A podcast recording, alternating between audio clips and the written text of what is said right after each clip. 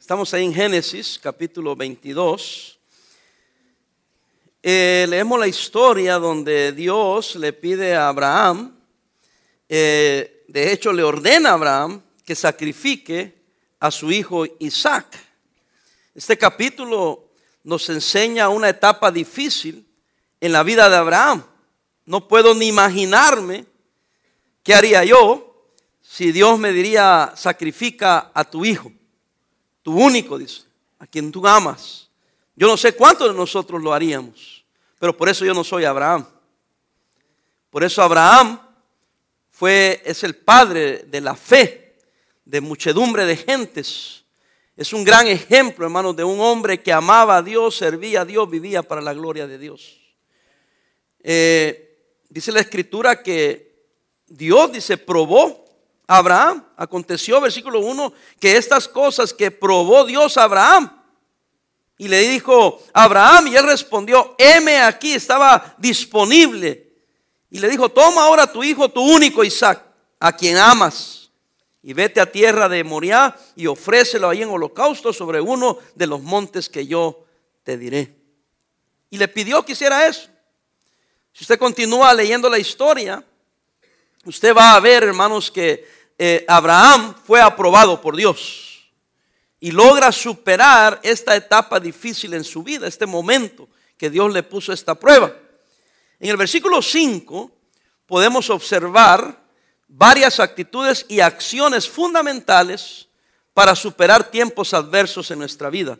Dice, entonces dijo Abraham, versículo 5, Génesis 22, 5, a sus siervos, esperad aquí con el asno y yo y el muchacho iremos hasta allí y fíjese, y adoraremos, ¿y qué más?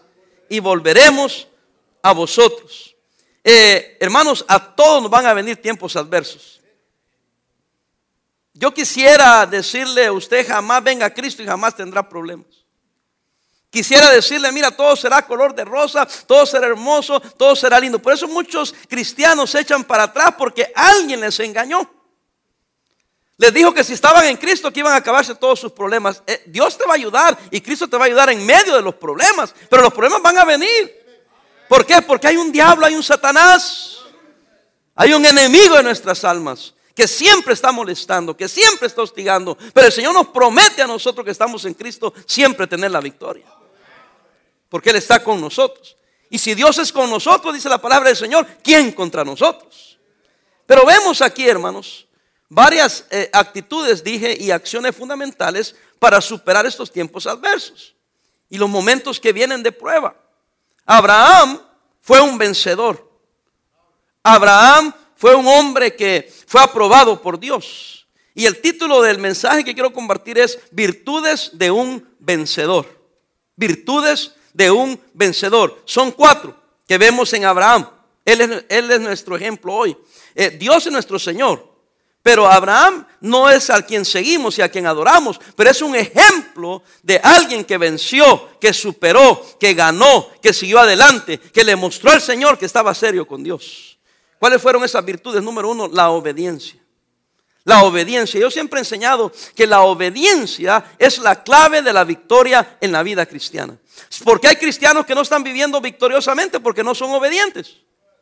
Porque hay cristianos que no están teniendo victoria y siempre gozándose en el Señor porque no son obedientes a lo que Dios les manda. Quieren hacer lo que ellos quieren hacer en lugar de hacer lo que Dios les manda hacer.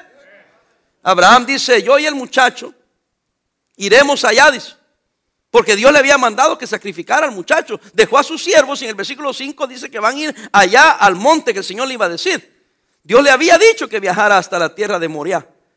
Versículo 3 dice, y Abraham se levantó muy de mañana y enalbardó su asno y tomó consigo Dios siervos suyos y a Isaac su hijo, porque Dios le había mandado que sacrificara a Isaac. Y cortó la leña para el holocausto y se levantó y fue al lugar que Dios, ¿qué hermanos? Le dijo, sabiendo él lo que tenía que hacer con ese muchacho. Sabiendo él. Ni el muchacho sabía, ni los siervos sabían, pero Abraham sabía. Y en obediencia a Dios, se levantó y obedeció a Dios. Ahora no se preocupen para aquellos que dicen, ¿a poco Dios le va a pedir que lo mate? Es que no lo mató, deja de estar llegando a conclusiones, cállate. Pastor, no ha hablado nada, lo pensaste. Dios le pidió eso y él le demostró, pero Dios ya sabía de antemano que eso no iba a suceder. Lo que tenemos que ver aquí que el hombre estaba dispuesto a hacerlo, pero también tenía fe. Y al final del día, porque el muchacho le pregunta, dice, Dios se va a proveer de holocausto. Es que había una promesa en Isaac. Y Abraham vio más allá de lo que Dios le estaba pidiendo ahorita. Él vio la promesa que Dios le había hecho en Isaac. Y él dijo, bueno, si Dios me lo prometió, yo creo en Dios. Y si Él me dice que lo sacrifique, Él le puede dar muerto, eh, eh, le puede dar vida a un muerto. Esa es la fe de Abraham. Por eso es el padre de la fe. Y usted no, es él el padre de la fe. Pero veamos la fe de este hombre. Quizás usted y yo no lo haríamos, pero gloria a Dios que hubo uno que lo hizo y nos dio ejemplo, hermanos, de ser obedientes a Dios. ¿Alguien, ¿alguien está aquí conmigo? Cuando él vio el lugar de lejos, dice que le pidió a sus siervos que se quedaran ahí y él continuaría el camino con su hijo. No cuestionó a Dios, ni le pidió explicaciones a Dios, simplemente obedeció a Dios.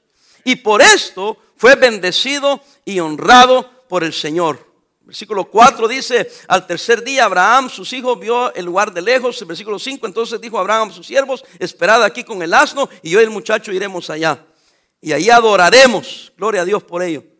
¿Sabe qué está diciendo? Vamos a adorar a Dios. Mire, hermanos, no era tanto el que iba a dar la vida por su hijo. La adoración es cuando tú le das todo a Dios en alabanza, en agradecimiento por lo que Él es. Él no dijo voy a ir a matar a mi hijo. Él no dijo voy a ir a cumplir los caprichos de Dios con mi hijo. No, dice, mi hijo y vamos a ir a adorar y ahí la fe de Él vamos a volver y volveremos, dice. Si lo puede ver. El, el, muchacho no sabía. Él se sabía que lo iba a sacrificar, pero en fe dijo, vamos a ir, vamos a adorar a Dios y volveremos. Ya estaba declarando, hermanos, la victoria. Estaba declarando que Dios le iba a devolver la vida a su hijo, pero que él estaba dispuesto a entregárselo a él. Ah, que Dios encontrara una fe así en nosotros. No te va a pedir Dios ahorita mismo que vayas y mates a tu hijo, jamás. Pastor, pero se lo pidió a Isaac. No, ni a él.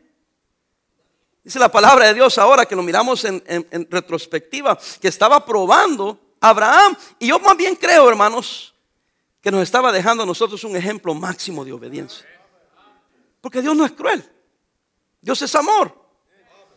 Pero nos estaba dejando a usted y a mí el ejemplo extremo de obediencia, porque Dios jamás te va a pedir eso. Y hermano, déjeme decirle, cualquier cosa que Dios le pida, Él le va a dar la habilidad para que lo logre, para que lo haga. Dios no le va a pedir cosas tontas, extrañas.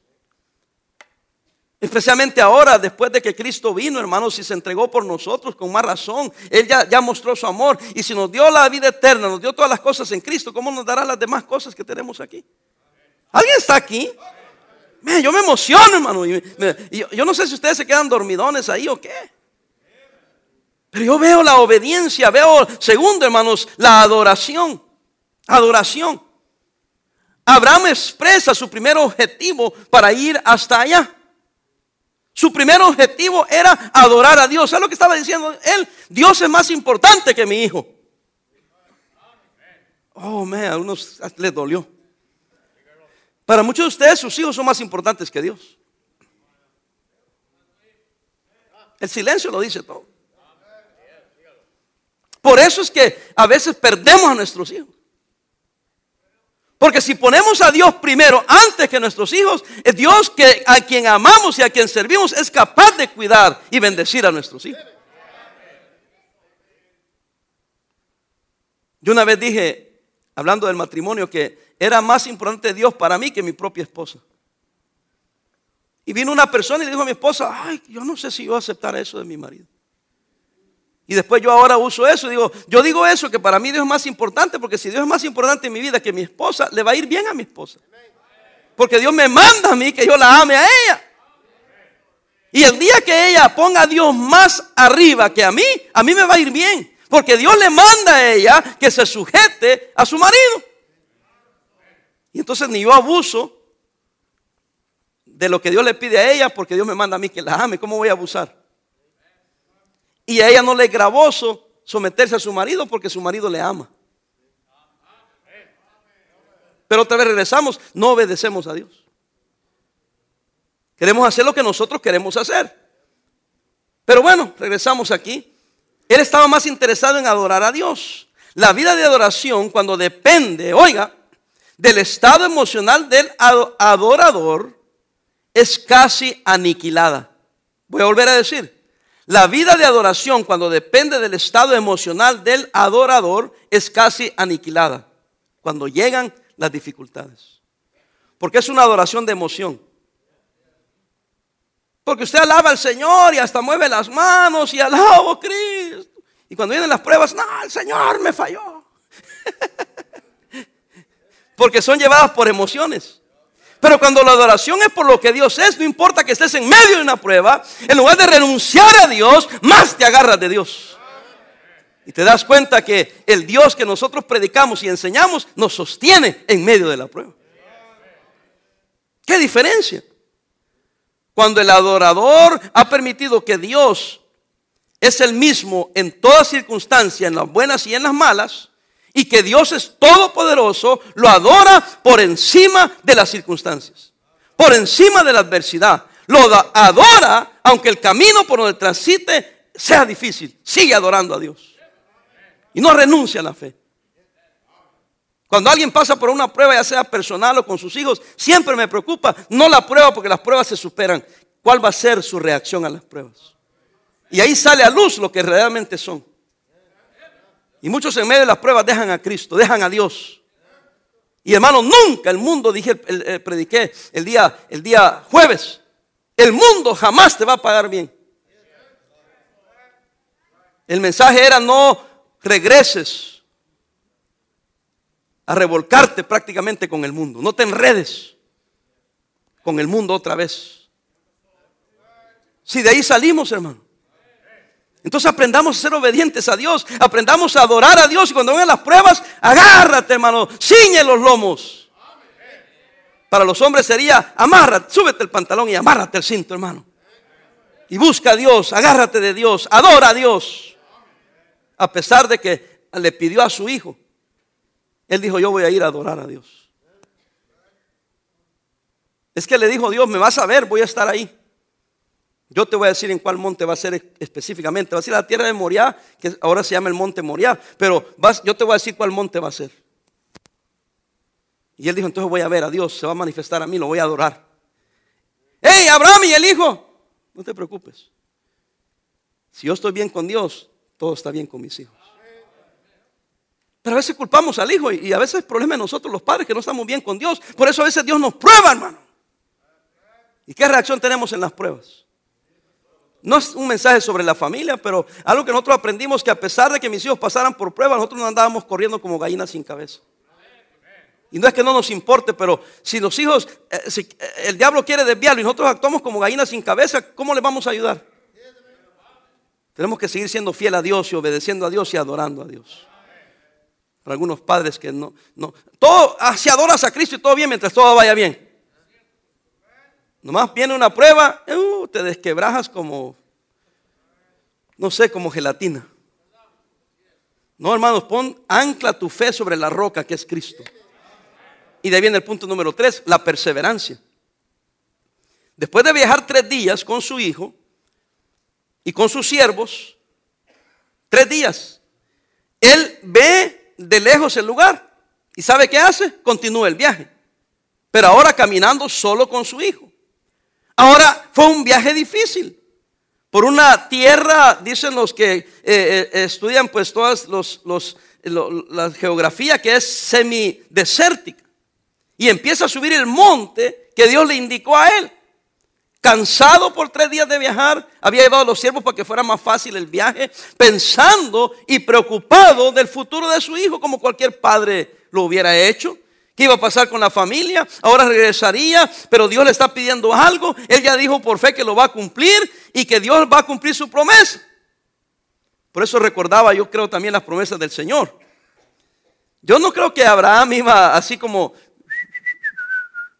No, yo creo que también tenía, iba pensando, pero iba pesando la promesa de Dios, mi fe, mi hijo, mi mujer.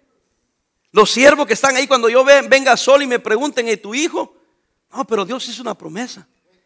Dios va a cumplir su promesa. Y eso no empiezas a meditar y a buscar las promesas de Dios. Y dijo, no, pues voy a seguir. Y se va con su hijo, hermanos. Qué tremendo eso. Ah, a pesar de todo, sigue adelante. Sigue adelante al lugar que Dios le había determinado. Versículo 6. Y tomó Abraham la leña, fíjese, y, del holocausto y la puso sobre, y, la puso sobre Isaac su hijo. Y él, tomó en su mano el fuego y el cuchillo y fueron ambos juntos. O sea, la puso sobre Isaac. Eh, mire, mi hermano, se la puso en el lomo para que le ayudara a cargarla. Aquí va el muchacho con la leña en la mano, en, el hombro. Porque su papá pues ya estaba anciano. Acuérdense que eran ancianos cuando Saraí le dio al hijo. Y entonces el muchacho se echa la leña y empieza a subir el monte. Qué tremendo, qué escena, ¿no? Y tú viendo, wow, mi muchacho va subiendo y no sabe que el que voy a quemar y el que voy a sacrificar es a él. Hello. Una prueba muy grande. Versículo 7. Entonces habló Isaac a Abraham, su padre, porque el, muchacho no era tonto, era obediente, pero no tonto. Una gran diferencia. Padre mío. Y él respondió, heme aquí, mi hijo. Y le dijo, aquí está el fuego y la leña. Papá, ¿y dónde está el cordero para el holocausto? Abraham muy sabiamente, hermanos, muy sabiamente, no le miente. Pero tampoco le dice, tú eres. Pastor, ¿y por qué no le dijo de una vez que él era? Porque aquí estaba probándose la fe de Abraham. no la de Isaac. Capaz Isaac dije, mangos. ¿O no? Yo le hubiera dicho a mi papá, sea fiel usted, pero yo no. Pero él no quiso ni correr el riesgo que por la duda de él o por las imprudencias de él, su hijo también faltara a la obediencia a Dios y a su padre. Hermano, muchos de ustedes, ustedes son los tropiezos a sus hijos. Sí.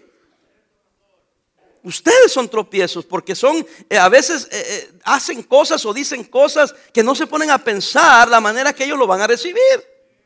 Somos imprudentes. Hermano, si tienes una bronca con alguien, guárdatela. Porque vas y descargas sobre tus hijos. Ah, y después ven al papá y la mamá que tanto hablan de Cristo, dicen amén en la predicación y que todo va bien. Y cuando vienen las pruebas, salen como gallinas sin cabeza. Ahora, yo no he visto una gallina correr sin cabeza, pero he visto una gallina cuando le han torcido el pescuezo. Porque allá en mi país así hacían, agarraban la gallina y le daban vuelta. Ya cuando la tiraban por ahí la gallina, revolcándose ahí, así dando unos cristianos. está conmigo? ¿Y dónde está la fe? ¿Dónde está la perseverancia? Amén. Versículo 8. Ah, entonces respondió Abraham prudentemente, Dios se proveerá de cordero para el holocausto, hijo mío. ¿E iban qué? Juntos. Y cuando llegaron al lugar que Dios le había dicho, edificó ahí Abraham un altar y compuso la leña y entonces ató a Isaac su hijo y lo puso en el altar sobre la leña. Aquí en el momento el hijo tenía dos opciones. Rebelarse contra su papá y darle un empujón y golpearlo. O ser obediente a su papá. Y yo creo que por la obediencia que él mostraba hacia Dios, Dios lo había honrado con la obediencia de su hijo. Su hijo respetaba la fe de su papá. Había adoptado la fe de papá. ¿Alguien está aquí conmigo? Ya he hablado de esto antes y esta no es una conferencia de la familia. Pero queridos hermanos, ¿qué clase de cristiano es usted? Porque los hijos, hablaba a los pastores el día viernes y les dije, a las personas que usted tiene que convencer de que usted es un hombre de Dios, es a sus hijos. Y segundo, a su iglesia. Hermano, usted no sabe qué daño le hacemos a nuestros hijos cuando no ven en nosotros que estamos prendidos en fuego para el Señor. Se van a ir enfriando. Van a ir pensando que la fe suya no es real. Y si no es real para mi papá, ¿por qué tiene que ser real para mí? Yo no estoy hablando que usted sea el mejor cristiano del mundo y el gran hombre y mujer de fe, pero que usted sea genuino, que sea real, que sea de verdad. Persevere, hermano. Persevere, sea fiel. Sea ejemplo a su familia, sea ejemplo a sus hijos. Y en medio de la prueba, sea obediente, adore a Dios y persevere persevere. Padres me han dicho a través de los años, ya no voy a la iglesia, pastor, porque mis hijos andan mal. Y yo le digo, pues ponte bien tú, hermano. Y ponte bien con Dios, sigue sirviendo a Dios. Cuando ellos maduren, van a tener a un lugar donde regresar. Y van a poder decir, bendito sea Dios que mi mamá y mi papá siguieron siendo fieles. Y si tienes que pedirles perdón por una mala actitud que has tenido, por lo cual están rebeldes, pídeles perdón, pero diles que tú vas a seguir adelante. Y que les amas igual y que estás ahí para ayudarles, pero tú vas a seguir siendo fiel. Abraham era un hombre de obediencia, un hombre que adoraba a Dios, un hombre que perseveraba y por último, obviamente era un hombre de fe. Virtudes de un vencedor.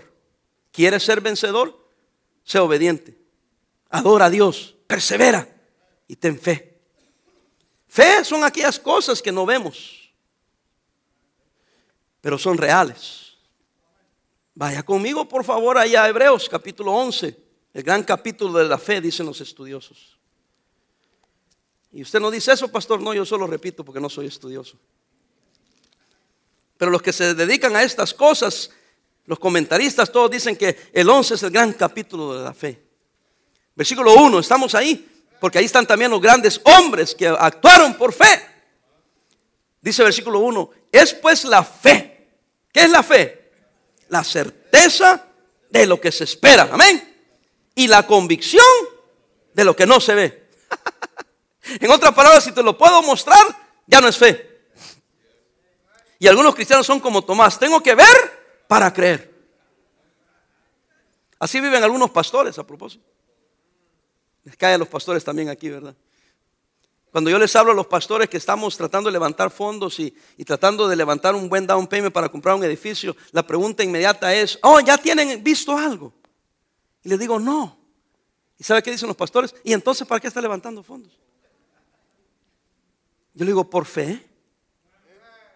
Una certeza que tenemos que Dios nos va a dar un edificio que va a ser lo suficiente grande para nosotros. Y que cuando el Señor diga es tiempo de marchar, aquí está el edificio, nosotros decimos, ah, aquí está la feria también. Pero si yo estoy esperando verlo, me lo madrugan. Ah, pues ya lo vi. Y allá voy yo de sonso para ver si lo compro. Y me dicen, no, ya vinieron como 10. Y además si te dijéramos que sí, ya tienes el dinero. No, pero voy a ir a hablar con los hermanos a ver qué podemos hacer. Así la mayoría. No. Me miran como una criatura rara. Porque ustedes están dando, ahorrando sin ver. Pero esa es la fe. Y estamos convencidos que Dios nos va a dar un lugar y que ya está el lugar. Yo paso por aquí por Long arriba todo el tiempo, una vez por semana o a veces hasta dos veces por semana, paso aquí arriba. Ya me miraron mal como que estoy delirando en avión, hermanos. Cuando viene aterrizando el avión o pasa para el aeropuerto de Los Ángeles, y yo siempre miro así, miro por la ventana, miro Long Beach, ya lo tengo bien ubicado, con todos los edificios que conozco aquí. Digo yo, Señor, aquí en este lugar hay un edificio. ¿Cuándo nos lo vas a dar? Señor, yo no sé dónde está. Además, yo he llegado a pensar que no hay edificios de Londres, pero tú sabes que hay uno. Nomás te lo pido. Yo siento que estoy un poquito más cerca de Dios que ustedes porque estoy ahí arriba. Pero esa es mi rutina, pedirle a Dios. Señor, yo no sé, pero tú sabes. Pero ayúdame y que los hermanos tengan esa visión y esa fe de dar sin ver, con convicción, que ahí está. Hermanos, si yo tuviera que mostrárselo, ya no es fe. No soy un gran cristiano, pero no, yo puedo entender esos principios. La fe es, y, mire, Dios ni dio una definición muy complicada de la fe. Me encanta Dios, hermano. Dios va al grano, no anda con rodeos y te lo dice de una vez. Es pues la fe, la certeza de lo que se espera. Lo estás esperando y tienes una convicción, aunque no lo veas. Y el versículo 6 me encanta también. Si lo tienen ahí, Hebreos 11:6. Pero sin fe sin esa convicción, sin esa convicción es imposible agradar a Dios. Porque es necesario que el que se acerca a Dios crea que le hay. Y aquí viene la fe, hermanos. Y que es galardonador de los que le buscan. Aquellos de ustedes que están diciendo están locos. Pastor, lo que está diciendo, eso no va a suceder nunca. Hermano, mira, te vas a quedar con la boca cerrada. Porque Él galardona a los que creen que sí Dios es capaz. Pues yo hasta que lo vea voy a dar. Si no has dado ahorita, no vas a dar después. Después, ¿sabes qué vas a decir? Oh, no, ya no voy a dar porque ya lo tienen. Y así te ha llevado toda la vida, entre comillas, la vida cristiana, porque yo creo que ni cristiano eres. Ah, ya los hice enojar. ¿Y por qué te enojas? A mí no me enojó ese statement. A mí no me enojó. ¿A quién le enojó? Yo le voy a decir a quién le enojó. A quien por fe no participa. Pastor, me está manipulando. ¿Y por qué te tengo que manipular? Si nosotros damos por amor, por agradecimiento, con un corazón alegre, por eso damos voluntariamente. Entonces yo andaría bien para que lo que predique el pastor, ya sea el pastor o el invitado que predique, yo al cabo que yo ando bien. Que le caiga el que está sentado a usted, pero el problema es que le cae a usted. Se siente un dulce espíritu aquí, hermanos. La fe, Dios galardona a los que tienen esta convicción de lo que esperan que no ven.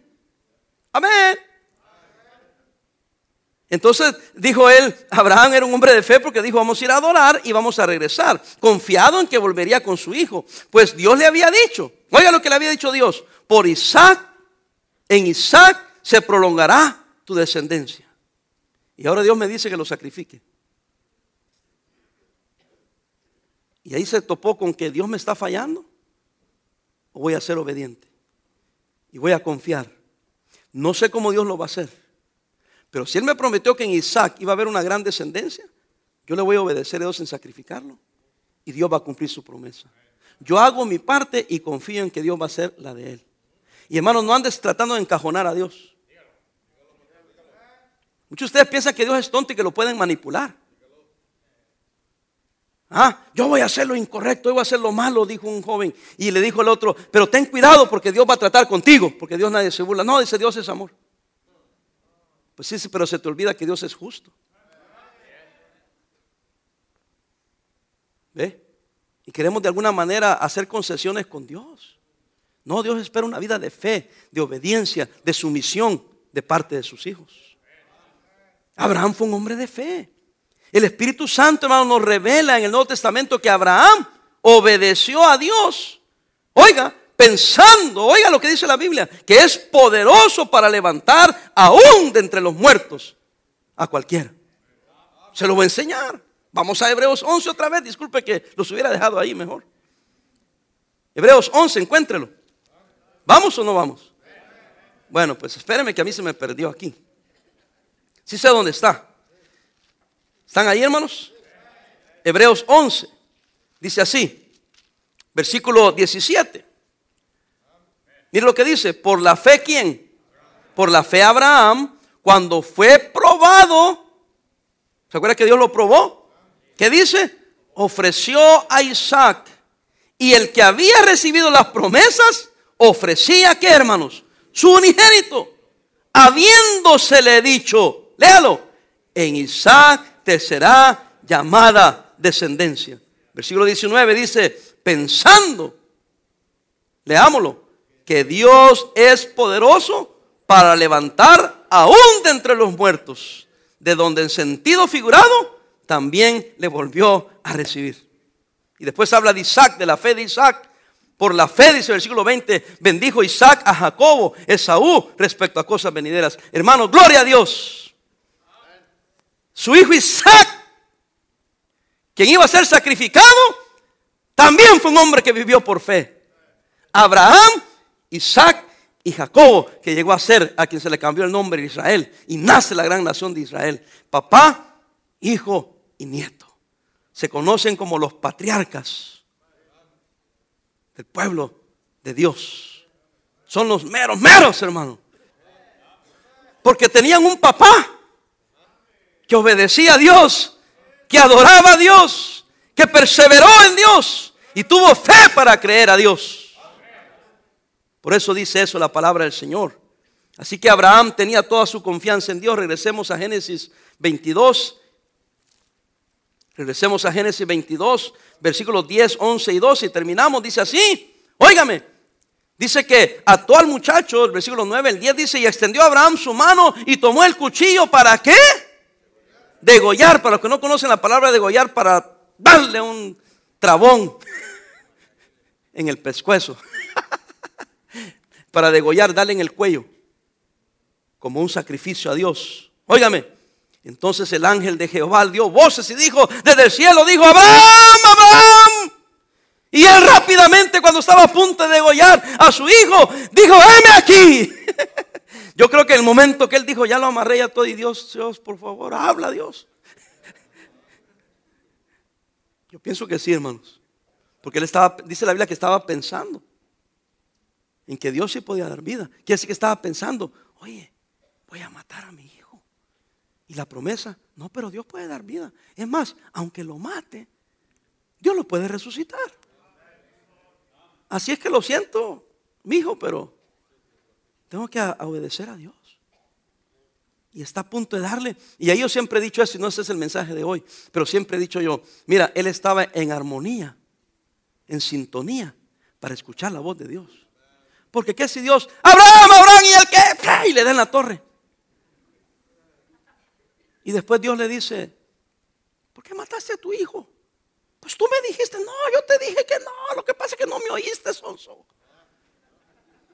O sea, te dije que lo llevaras, pero después te quería decir que no lo mataras, pero como te pusiste ahí a oír música del mundo y andar con el, con el, compadre y, andar tomando cerveza en Navidad, entonces no me oíste. De verdad, hermano. Y usted se rieron porque pues parece como tonto, pero eso es lo que pasa. Después ya no oyes a Dios. Pero oyes al menso compadre que tienes. Y yo no sé si es, más, menso el compadre o tú eres más menso que el menso del compadre. Porque por lo menos el compadre es incrédulo, pero tú eres cristiano. ¿Qué le andas escuchando a los, a los incrédulos? No, está atento a la voz de Dios. Estoy a punto de matar a mi hijo. Y Abraham, Abraham, venme aquí. Miren lo que lindo lo que le dijo Dios. Qué hermoso lo que le dijo Dios.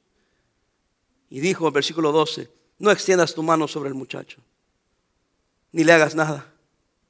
Leámoslo, hermanos, porque ya conozco que temes a Dios, por cuanto no me rehusaste tu hijo, tu único. Hace una semana yo les dije a ustedes de su servidor, muchas cosas podrán ser verdad de mí, pero hay dos cosas que yo quiero asegurarles que son verdad de mí. Una, no importa lo que yo sea, este hombre ama a Dios. Y segundo, este hombre teme a Dios. De ahí para allá, a lo mejor todo es cierto lo que le han dicho. Pero yo le estoy testificando que yo amo a Dios y le tengo temor. Hermano, yo temo a Dios. Por eso me, quieren salir las lágrimas cuando leo que Dios le dice a Abraham, no haga nada a tu hijo. Ya sé que eres temeroso. Me has probado que temes a Dios. Hermano, ¿usted teme a Dios? No miedo. A Dios no se le tiene miedo. Dios, hermano, no hay que temerle en el sentido de que me da miedo Dios. No, es respeto, hermano. Eso es lo que es ser temeroso de Dios. Respeto a Dios. Las cosas de Dios son santas. Termino, hermanos. Lo que destacó de Abraham fue precisamente su fe en Dios. Es necesario continuar, hermanos, en nuestro camino de fe, sin desmayar ni renunciar. Tal vez sea necesario a veces descansar, haciéndolo, sabiendo que el verdadero reposo solo se halla estando en su presencia. Qué triste, hermano. A mí me enseñaron y me dijeron, nunca te canses de Dios. Nunca te canses de la obra de Dios. Si te cansas, cánsate en la obra de Dios, pero no de la obra de Dios. Y a veces yo he tenido que tomar un descanso físico, pero nunca de Dios ni nunca de su obra. Nuestra fortaleza, hermano, viene del Señor. Yo ando viajando el otro día, viajé a cuatro lugares en la misma semana. Cuando llegué al último lugar me dicen, pastor, ¿y usted no se cansa? Si yo con solo venir hoy aquí, ya me estoy cansado. Yo lo vi que, fue aquí, fue para allá, fue para allá, después vino acá, después para acá. Ya, ya ni sabía dónde estaba, pastor. Le dije, hermano, no me canso. Yo tomo el momento en el momento. Dios me libre, hermanos, el día que yo me canse de servir a Dios, de estar en la casa de Dios, de servir al pueblo de Dios. No importa cuánto me fastidien algunos de ustedes.